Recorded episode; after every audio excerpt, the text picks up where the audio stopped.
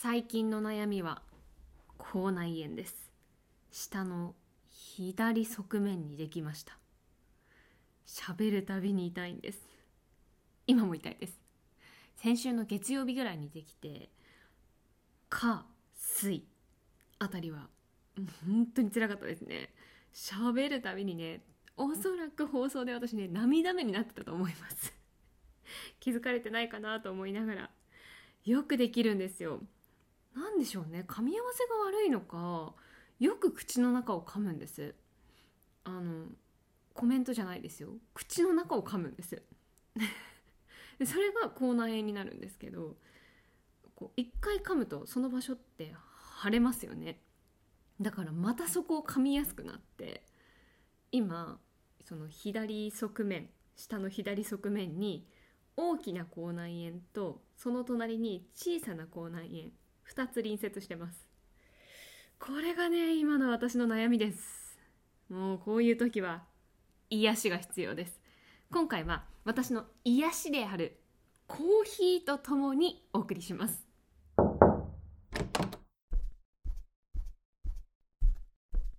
インドアナウンサー村雨美希のおうち時間。コーヒーが大好きです。味も好きですけど特に香りですね。もう本当にあの心が落ち着く香りで大好きです。で実はこのコーヒーとともにっていうのはいろんな方からいただいたアイディアでもあって、えー、ご紹介します。回覧板です。涙の数だけ強くなれるよさんありがとうございます。初めて回覧板を回してくださった方になります、えー、村雨さんがコーヒー豆をミルでひいてコーヒーを飲むのがお好きと話されていたと記憶しています。ありがとうございます。覚えていてくださって。コーヒーを作りながらお話しされるのはいかがでしょうか。私は市販のドリップコーヒーを楽しむ程度ですがコーヒーを入れている時の香りが好きですと。やっぱりこう香りのファンは多いですよね。私もドリップコーヒーを入れることもあります。他にもいらっしゃいます。パレード刑事さんです。ありがとうございます。以前放送でコーヒー豆を見るでゴリゴリする時間が至福だとおっしゃっていたのでゴリゴリしながらお話しされてはいかがでしょうか。ブレザーブロッコリーさんです。ありがとうございます。ゆるいのいいですね。今度はコーヒー豆をミルで引きゆったりコーヒーを入れて飲みながらのトークはいかがでしょうか。ゴリゴリサラサラ。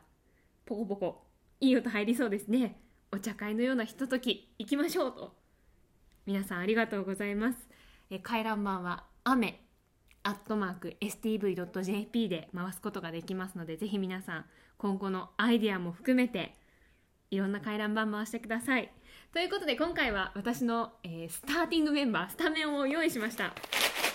コーヒー豆とミルとコーヒーカップ。もう早速引いていきますね。私コーヒーを入れる時のこのまずああ蓋とかねその袋を開けた時のあこぼれた。またこぼれた。このね入れる時の香りがいいんですよね。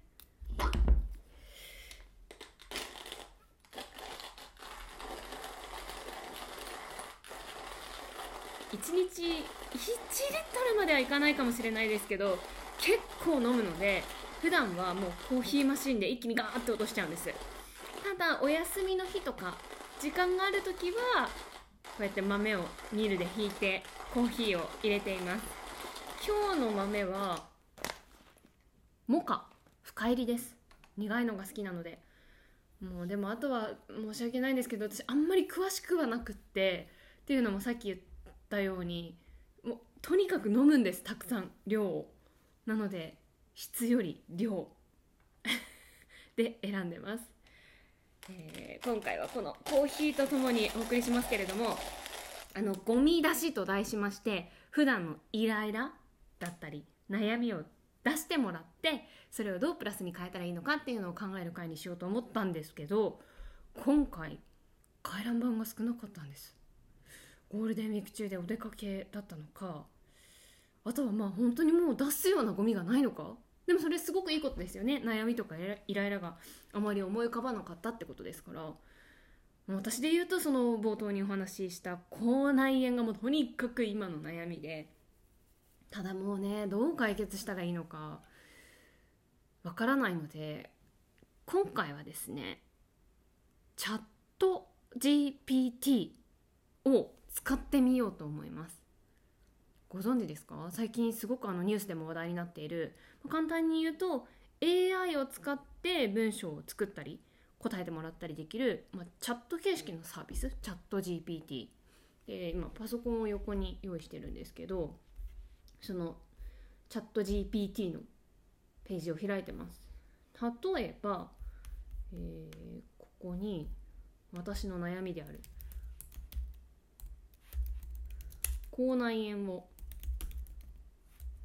治す方法を知りたいと入力するともうすぐに答えを考え始めてどんどんどんどん文章で起こしてくれていってるんです。えー、口内炎の治療方法口内炎は口の中の粘膜が炎症を起こしてできるものです。一般的に自然治癒力によって1週間から10日程度そうなんですよ。結構かかるんですよね。治療法がいくつかあります。1塩水うがい。絶対染みますよねこれ。塩水うがい。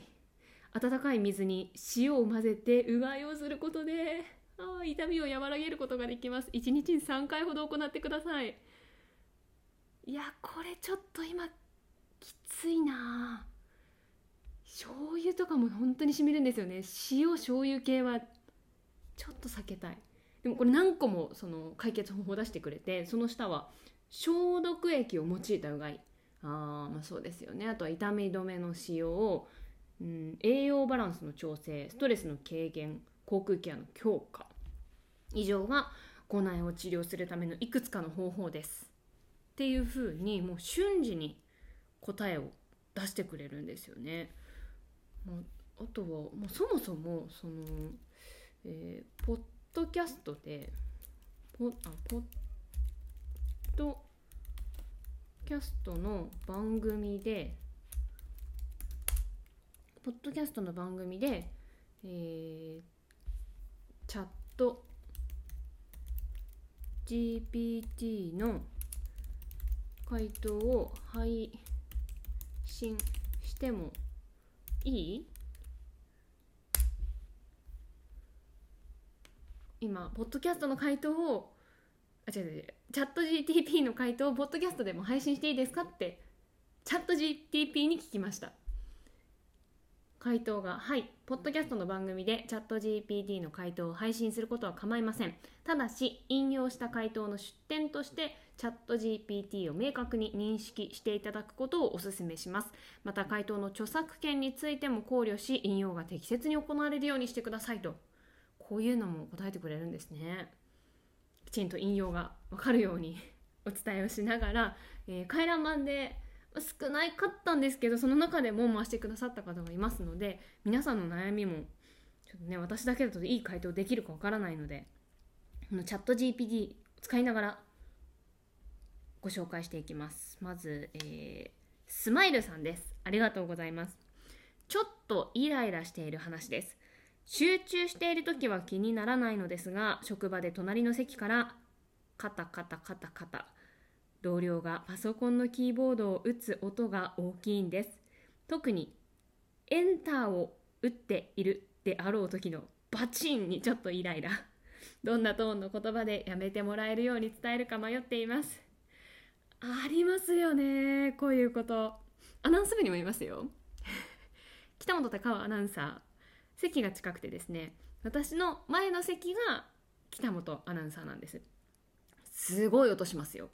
あの私はその音にイライラすることはないんですけどいやでもこれ確かに感じる方多いんじゃないですかね。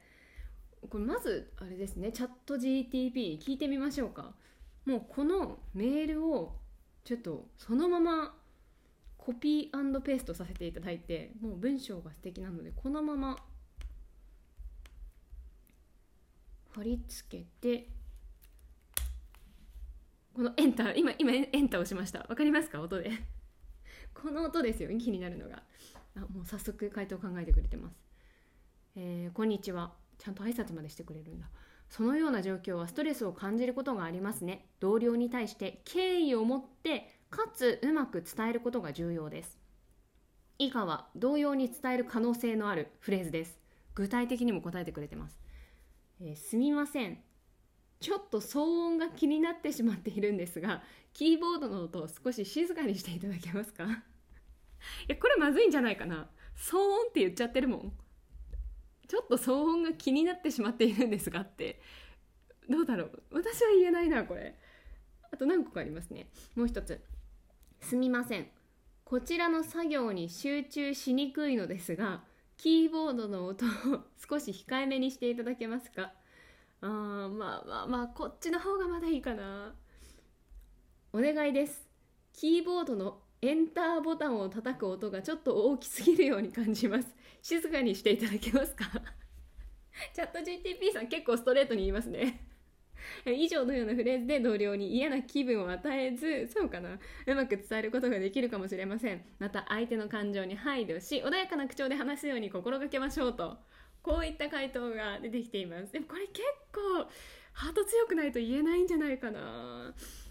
うーん。あのーこれ私はチャット GPT とは違う見解であの先ほど北本アナウンサーのお話ししましたけれどもイライラはしないんですけどただねもう本当にあのカタカタカタカタってもうバチバチバチバチみたいなすごい音がするので笑ってしまうぐらいの音でもうあまりにもすごい勢いと音でフレーズにはいられなくなってしまって「今日も乗ってるね」って声かけました でそしたら彼はあの振り向きながら「うるさいですか?」ってニコニコしながら言ってましたねあの話によると彼はキーボードを選ぶ時にその押した時の感触とか音も大事にしていてあの彼にとってキーボードは楽器だって言ってました であのまだちょっと続きがあってこの前また、ま、全然もう全く別の日にいつも通りに私机でデスクワークしてたんです。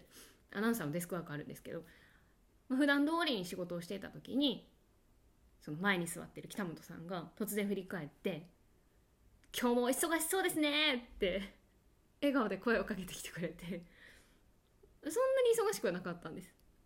でちょっと考えてからあれ？これうるさいってこと？って聞き返しました。いやいやいやいやって言ってましたけどあの私もキーボードの音うるさいみたいです。いややっぱり自分に自覚がないものですねこういうのってね。もうでもこの冗談っぽく乗ってますねとか。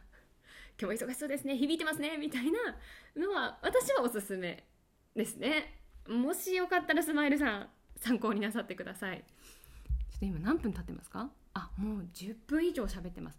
このポッドキャスト私一応15分から20分を目標に毎回やってるんですけど前回だったかな？30分近く喋ってて ちょっとね長いとあんまりね良くないかなと思うので今回短く2回に分けて前半と後半でちょっとお送りしようかと思います。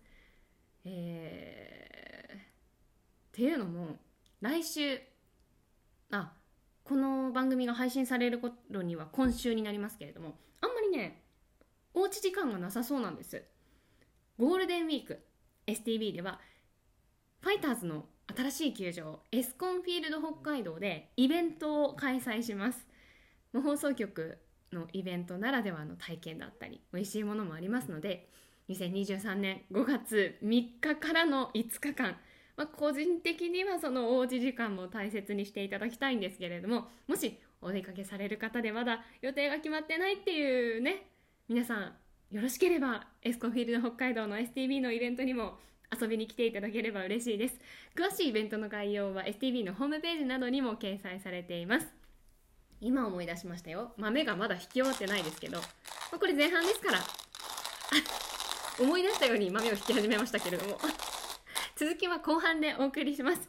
それではお休みの方もお仕事の方もお仕事の方一緒に頑張りましょうね。素敵なゴールデンウィークをお過ごしください。